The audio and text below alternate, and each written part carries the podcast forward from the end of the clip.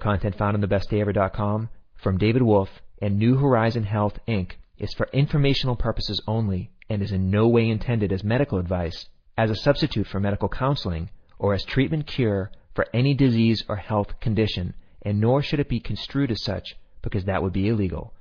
Always work with a qualified health professional before making any changes to your diet, supplement use, prescription drug use, lifestyle, or exercise activities.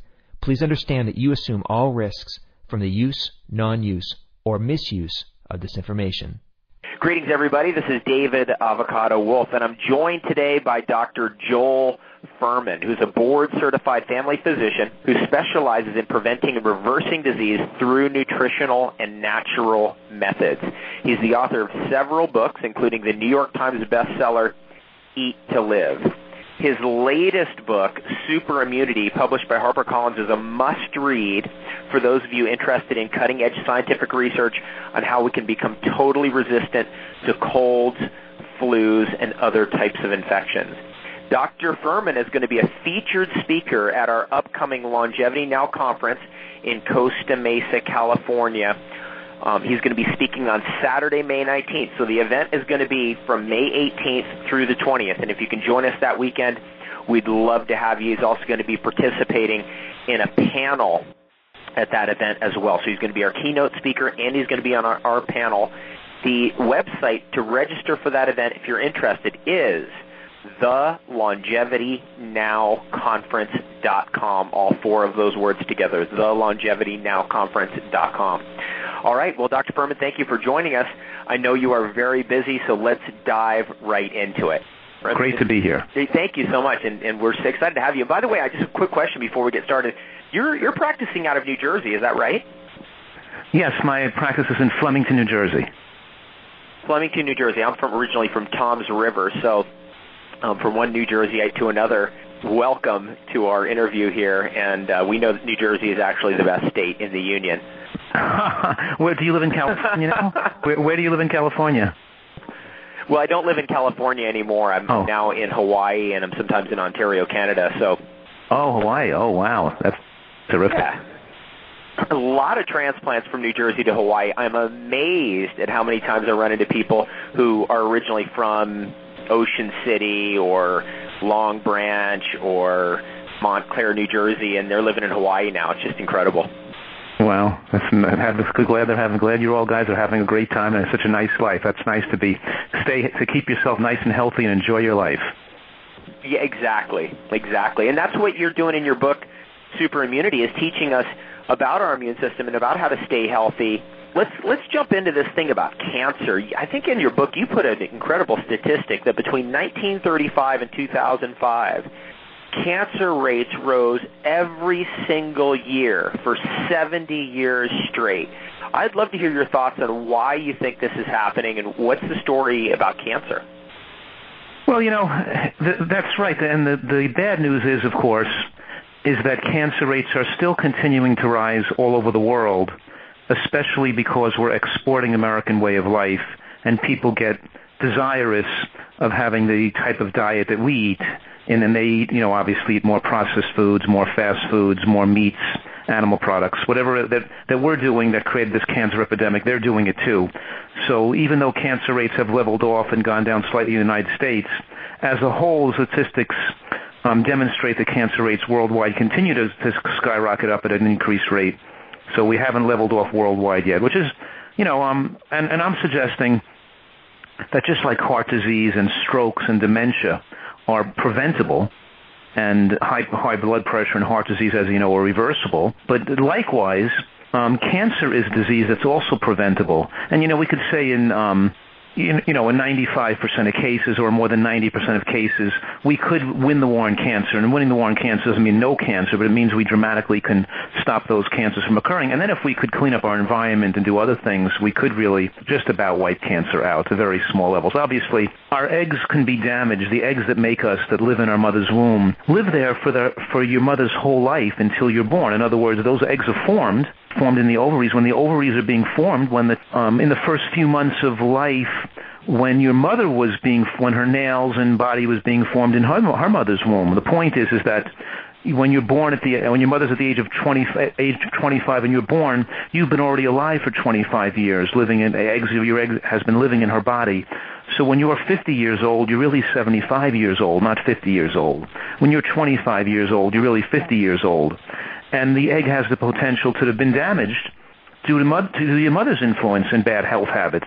It's not just what you do. Um, so, for example, when a child gets chronic lymphocytic leukemia at the age of four years old, you know, we're linking back now to the diet the mother ate even before she conceived the child, and her consumption of luncheon meats and lack of vegetables in the diet and lack, you know, that affects the child's risk of cancer.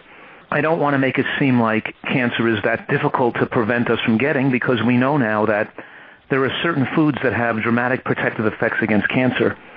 And I should, I really should um, preface that and say that it's that the diet style that people eat in the modern world is so cancer causing that it appears that a natural wholesome diet consisting of natural immune supporting and immune boosting foods is so healthfully, but it's really that it's really just getting back to basics that when we, we live in a, a diet style that's best adapted to the health of the human species and the design of the human species, then we're not, it's not natural to develop heart disease, to get demented, or to develop cancer. Those are very unnatural diseases that hardly ever occurred in human history. Uh, they're blossomed due to this modern phenomenon because we're eating a diet style that's so abhorrent and so different to the design and needs of the human body. Um, so I guess the basic answer to your question is that as science has advanced, we've learned how the immune system functions, and we've learned that the immune system in order to function normally, just to function. It's not, you know, the book is called super immunity, but in really, you couldn't sell a book if I just called it normal immunity or normal immune function. But in reality, it's normal immune function. When we eat normally, we have a normal immune function, and a normal immune system protects us against cancer. It protects us against autoimmune diseases. It's, it's protective. The body is a miraculously, you know, protective piece of equipment. And when we eat green vegetables, and we eat mushrooms, and we eat berries, we eat seeds, we eat tomatoes, we eat natural foods that are on the planet, and lots, you know, we, we supply ourselves with micronutrients the body needs to normalize immune function. You had to create an abnormal immune function. You had to have created nutritional you know, abnormalities to enable the DNA to break, to, to cause methylation defects, to cause the body to develop the free radicals and the buildup of toxic waste products that eventually leads to cancer. So we should see the, the, the freedom from cancer as just being normal and natural. So there's two things kind of built into what you're saying, and, and I obviously hear the theme about diet, and here's where I go with those two things. One is is that there's natural protective substances in vegetables, in foods.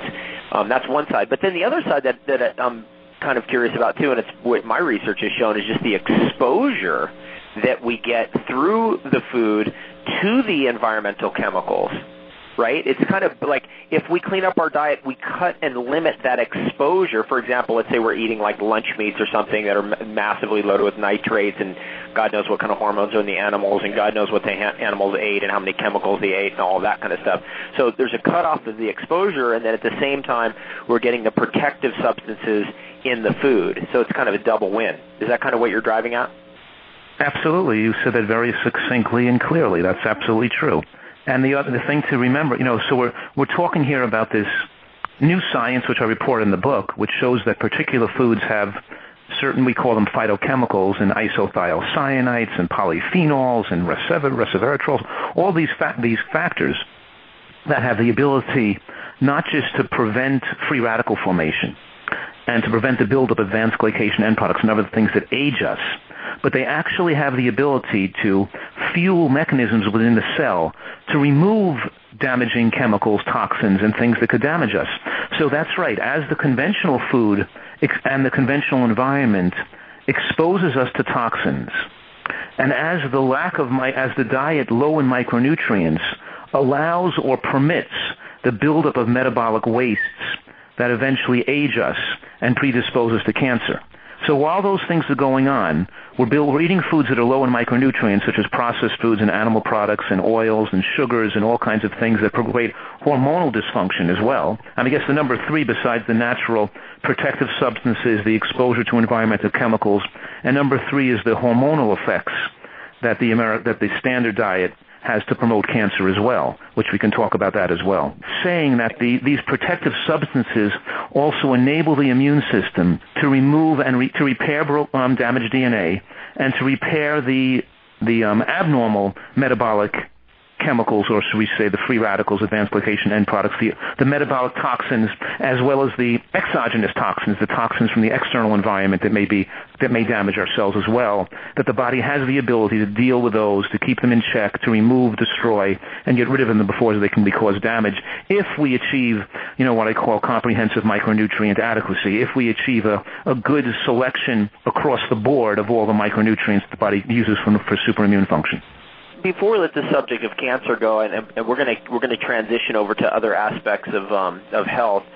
Let, let, I want to talk about two things. One is just what do you think are from your experience? I mean, you're you're a doctor. You're you're in the trenches all the time, every day. What do you think are the most powerful anti-cancer foods or superfoods or herbs that people can take?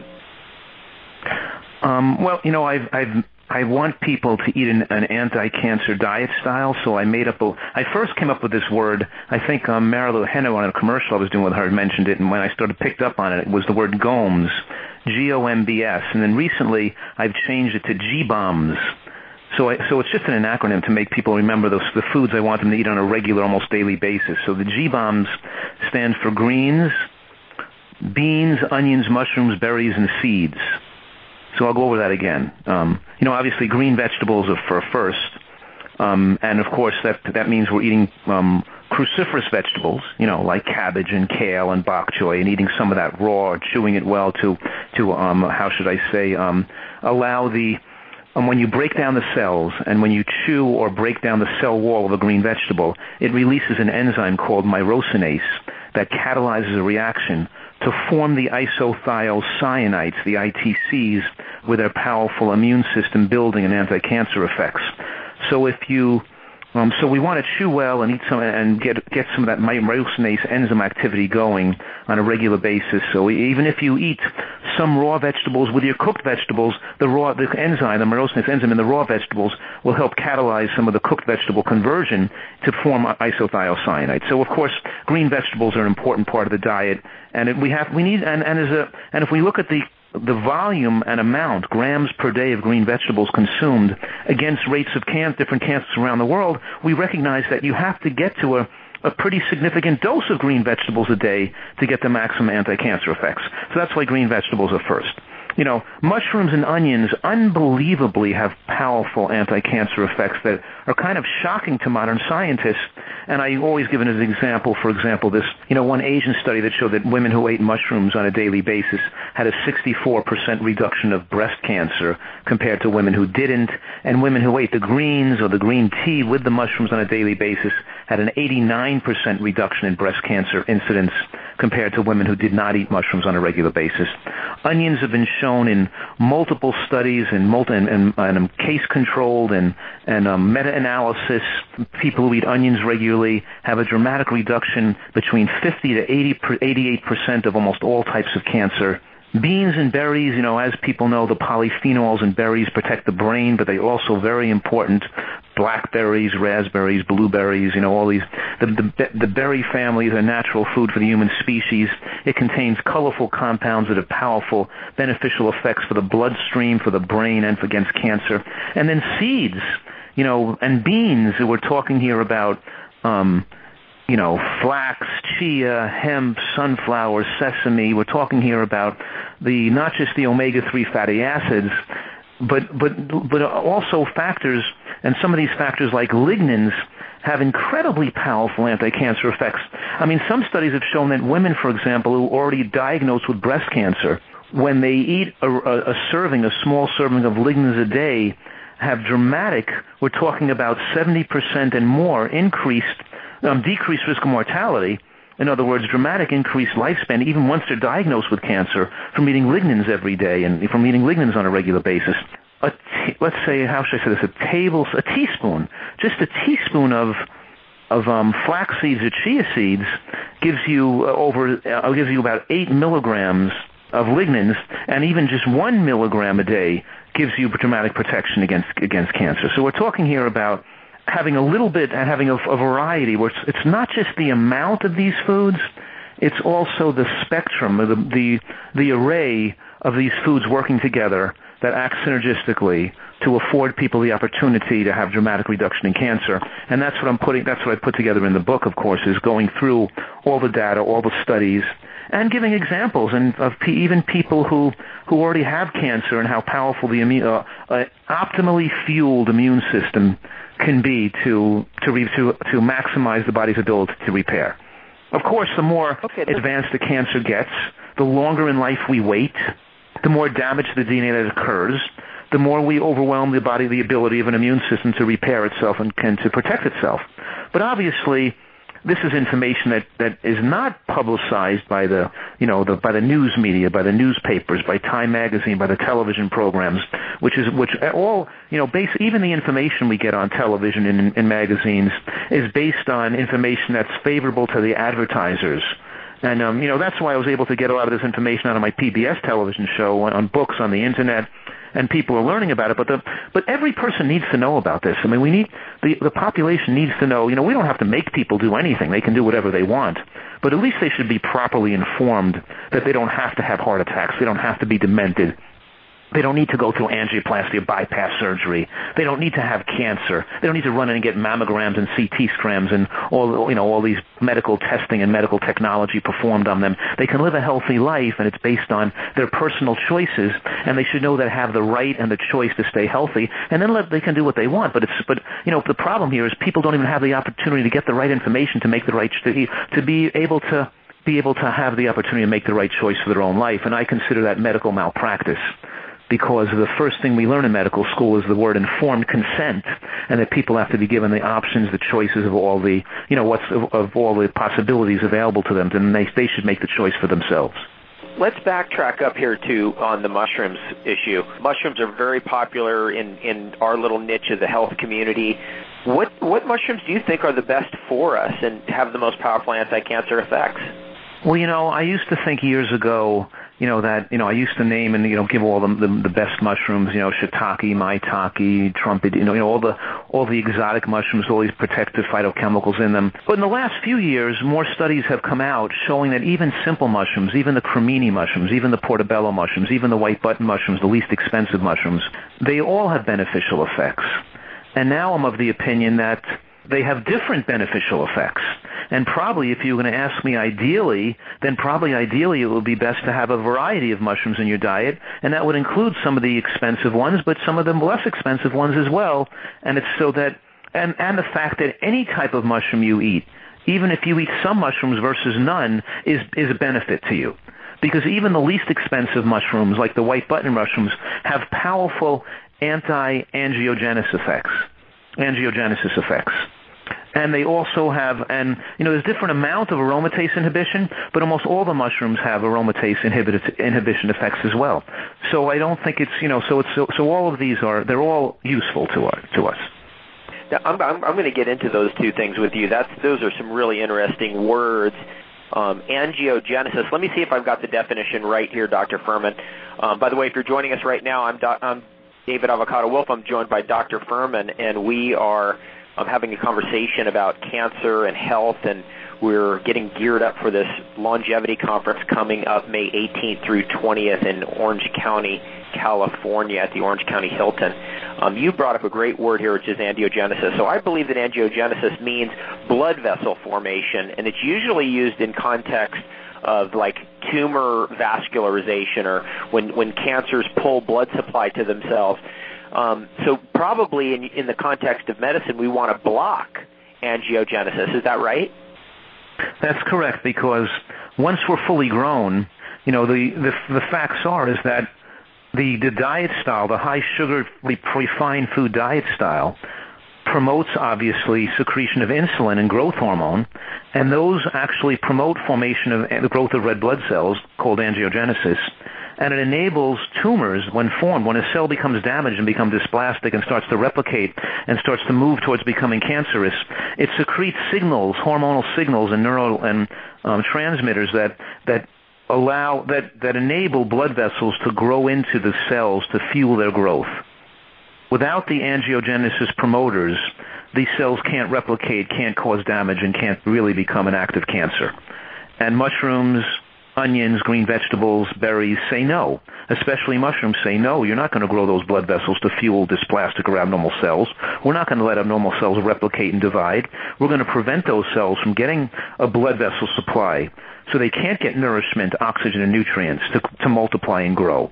So sure, angiogenesis promotion is good when you're growing as a baby in your mother's womb or when you're a child, but once you're an adult, we want to, you know, we don't want to promote the growth of blood vessels to fuel new growth on the body because that new growth is not favorable obviously, you know. And one on one thing I want to say to make this clear is that okay. the anti-angiogenesis effects of mushrooms doesn't prevent the angiogenesis promote that would happen if you cut yourself or, or got into a car accident and had to heal, but it particularly protects against and prevents the abnormal growth of red blood cells. It doesn't allow tumors and cancers to promote um, to fuel themselves with new angiogenesis. So it's it's actually particularly directed against abnormal angiogenesis, just like mushrooms have um, factors like called lectins that bind to abnormal cells, labeling them for the immune system to be able to recognize them and remove them before they become dysplastic or damage the body. It's almost as if the mushroom has been, as in the, in the development of the human species, the mushrooms supply us with certain protective features that work hand in hand with normal immune function to make it very, to make our body very cancer resistant.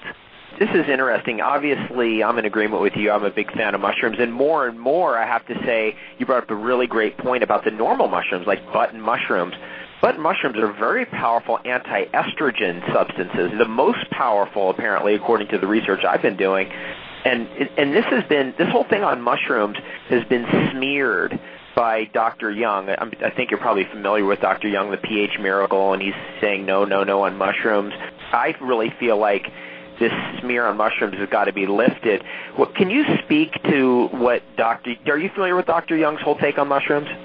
I, I've read some people who ha- were afraid of mushrooms, you know, because of yeast and other reasons, but you know, or something like this, or fungus. But this is not an opinion. I'm not just um, you know, reporting, you know, I gave this person mushrooms, they did well or they did badly. That's not what we're talking about here. We're talking about, you know, 20 years of studies ongoing and and more studies cumulative showing only one, only beneficial effects of mushrooms and dramatic and market beneficial effects that are surprising even to the researchers.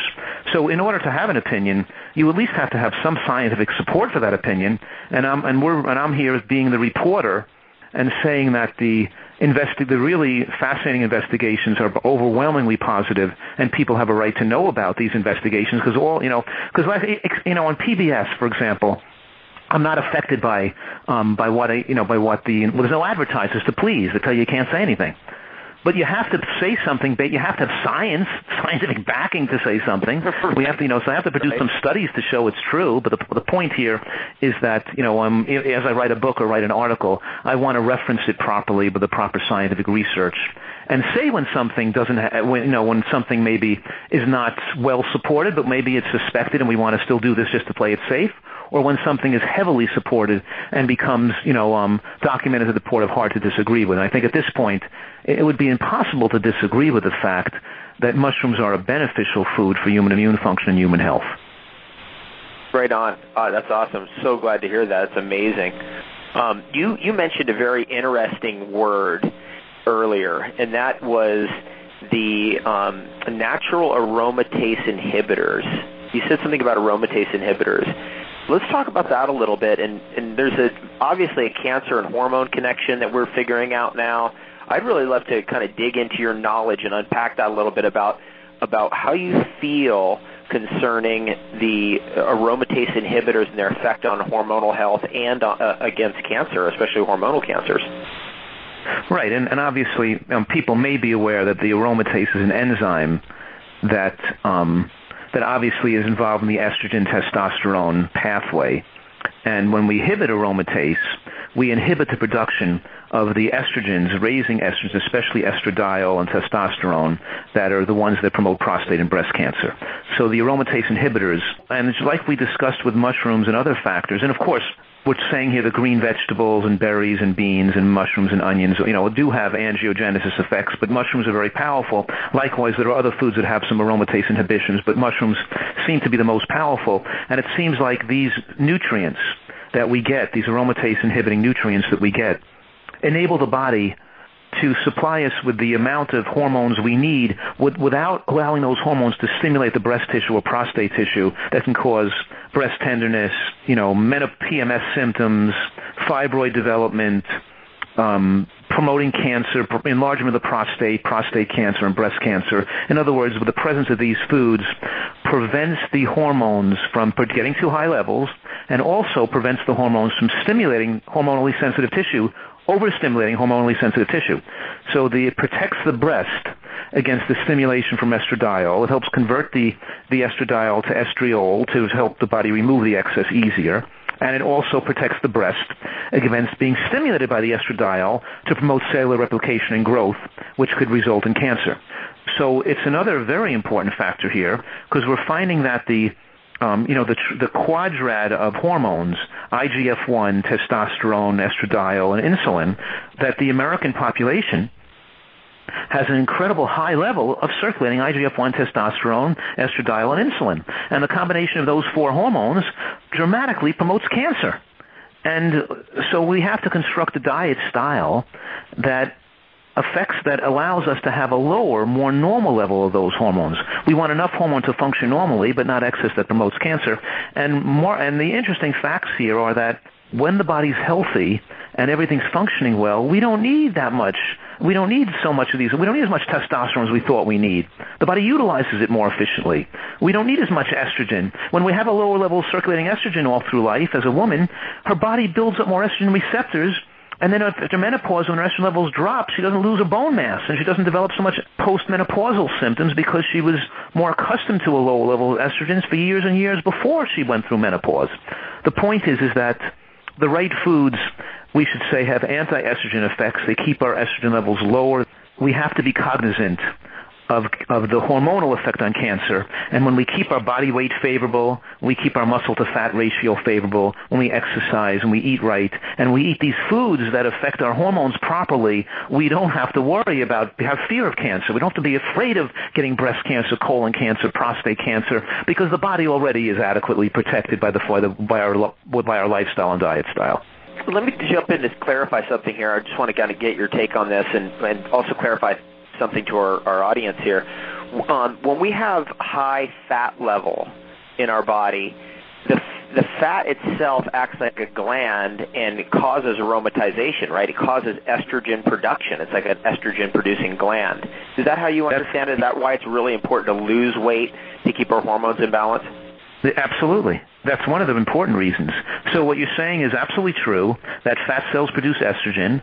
Fat cells, you know, we think of, of the pancreas secreting insulin, but the fat cells also secrete insulin and also hormones, and they also, fat cells also secrete angiogenesis promoters that help, that need to grow blood vessels to promote the growth of their fat. You can't grow fat cells unless you're promoting angiogenesis, growth of blood cells to bring nutrients and oxygen to the fat to sustain itself.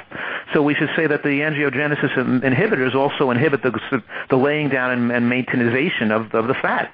But, this, but as you may eat a diet that maintains fat, the fat also has insulin blocking effects, which makes the pancreas then secrete more insulin in response to the, uh, the fat inhib- the insulin resistance um, effects of the fat on your body. So then the pancreas is producing double, four times, five times, eight times as much insulin as a normal person might produce who had a low body fat. And that extra insulin is cancer promoting and, is, and promotes angiogenesis actually.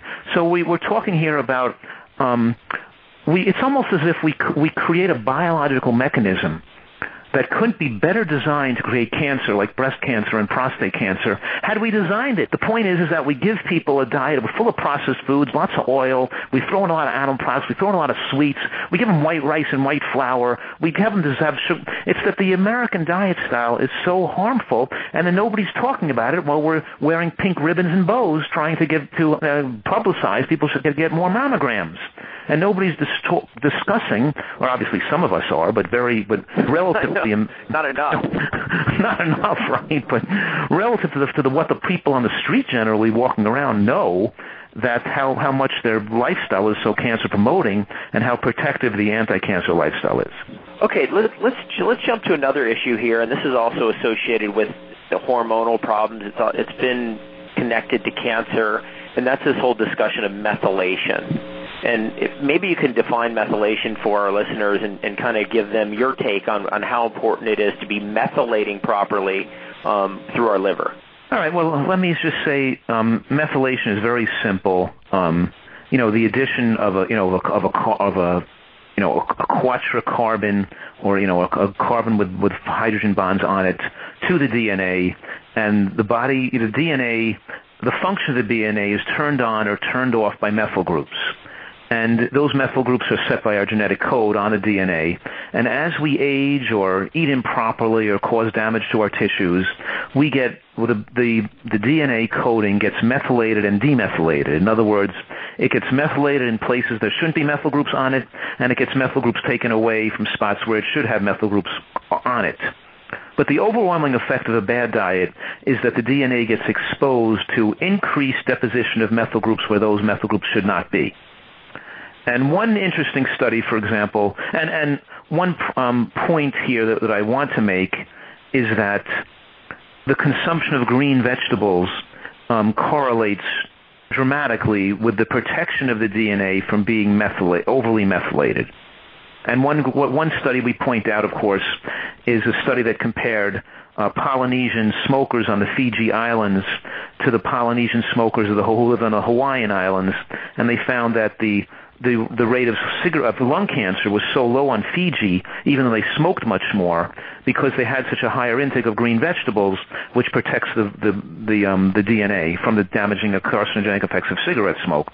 Likewise, we're finding that if we look at the lung tissue, the squamous cells that are coughed up by smokers, we find that you know we can see that the methylation of their uh, you know, because we could look at smokers' tissues and look at the DNA because we don't have to biopsy or cut pieces out of the body. We can just cough up cells out of the lung, and we can test it in their sputum. And then we can put these smokers on a high green vegetable diet, and we can look at their sputum again for cells that are heavily methylated. And the methylation of the cell, or the methylation defects, we should say, in the cell, that are now can be measured by scientists, can actually tell you how much, uh, how what your risk of cancer is. So we could tell these smokers by their cough sputum, by the cells in their coughing, how, how what their high risk of developing lung cancer in the near future might be. And that that of course is and we're determining that that's very dependent on what they eat particularly obviously the green vegetable consumption that that affects methylation.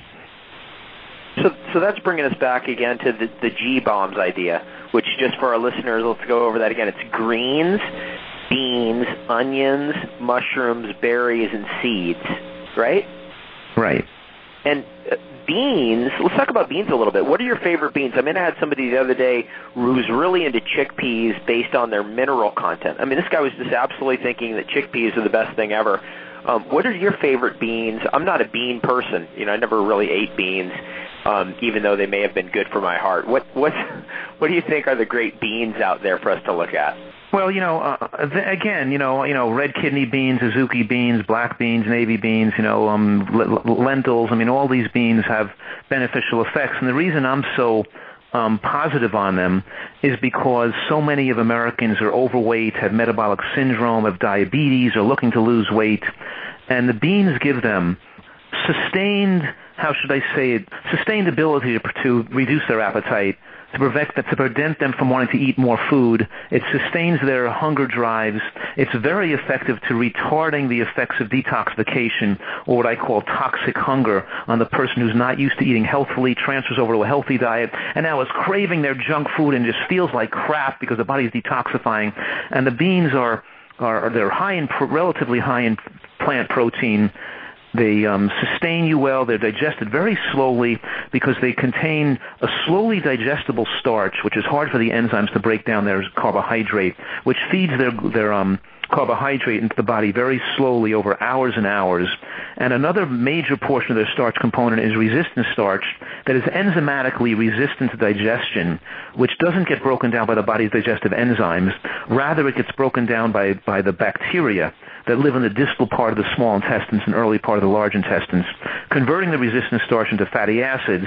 And those fatty acids, like butyrate, have an anti cancer effect, an anti-inflammatory effect, and they also reduce appetite, lower insulin response, incre- increase fatty acid oxidation by the body and fat burn. In other words, I'm saying here that when you take rice, potato, bread out of the diet, you know, you know, we take sweet potato out of it. We take those foods out, and instead we say eat more of your starches from beans. Well, people get better glucose, better glycemic control, better diabetic control. They lose weight more easily. It sustains their appetite, and it, it makes them helps them gravitate towards a healthier weight because so many people have eaten so poorly for so long, and they've caused so much damage to their body, and we want to encourage them to fix. We want to fix their body up, and I think that you know, that beans become a very favorable aspect to the diet when you make a bean mushroom burger or you add beans to the, you know, the breakfast oats or whatever it is you're doing. The point is, is that beans become this wonder food that's also linked to longevity. In any long-lived society or long-lived people, we always find the consumption of beans are linked to enhancements in longevity. And I think as you pass the age of 85, or you know, when your protein assimilation goes by goes down, the fact that you're you know adding some beans to your diet to get increased protein assimilation um, is a beneficial factor. Let's suppose that we had a perfect situation without the GMO problem and um, chemicals, fertilizers, and all that. In, in that perfect situation, do you think soybean is it good food, a bad food? Should it be consumed? Should it not? How should it be consumed? What are your thoughts on soybeans in particular, other than the GMO problem? Exactly. I mean, so what you're what you're um, insinuating, which I'm agreeing with, is that if we were eating natural foods in the, you know grown in a natural manner, and we wouldn't, you know, if we were doing so like a gorilla or a monkey in the woods, they wouldn't just eat one food. They wouldn't sit in front of a fig tree or a banana tree and eat bananas for two weeks straight. They we, they follow these animals around. They'll travel a mile away to get a different to get variety in their diet. And they you know so they have a natural instinctual drive for variety, as do we. And if we ate a variety of natural plant foods in our diet, then certainly there wouldn't be any particular bean that would have to be excluded or any particular, you know, we, we would be fine to eat soybeans or any other bean like that would be good for us. But if you're trying to design a modern vegan diet with isolated soy protein and make it to be where you're drinking soy milk and soy burgers and soy bacon and soy turkey and soy this and soy that, you know, then your diet is going to be, it's not going to be balanced. It's not going to be nutrient rich. It's not going to have a variety of healthy, you know, so the answer to your question is, as part of a healthy, well-rounded diet that contains a variety of plant substances in their natural state, then soybeans would be an excellent food to use but no, but if we process it, corn is a good food, you know, is an okay food to use. But we don't want to, you know, we don't want to make a diet to be mostly made up of corn either. We want to have variety in our diet. So, so certainly soy foods in moderation. It's in moderation because we have variety of other, we have variety in our diet. We don't live on one food alone or mostly one food.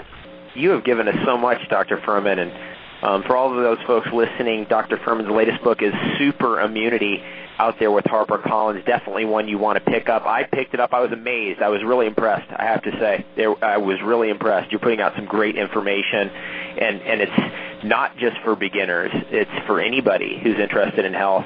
Um, I don't think I'm a beginner in this all this, and I was able to take away a lot of information from that book. So, Super Immunity by Dr. Fuhrman is one you want to get, and I really love Dr. Fuhrman what you said about this isn't really super immunity. This is normal immunity. We're just trying to get back to normal here.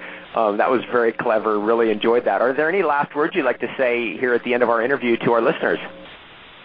No, it's just um, just uh, thanks for the great interview, and it was great talking to you. I look forward to seeing you out, you know, out in California, and and obviously um, for all the great work you're doing too. Thank you, thank you so much. And what Dr. Fuhrman is referring to is we're going to be together at the Longevity Now conference Friday, May 18th through Sunday, May 20th at the Orange County Hilton in Costa Mesa, California. Dr. Fuhrman will be our featured keynote speaker, and he'll be speaking on Saturday, May 19th. He'll also be participating in a panel. Probably that'll be later that same evening. So if you're interested, please register at thelongevitynowconference.com. All four of those words together, thelongevitynowconference.com. Thanks, Dr. Fuhrman. Wishing you the best day ever, and I'll see you in a few weeks.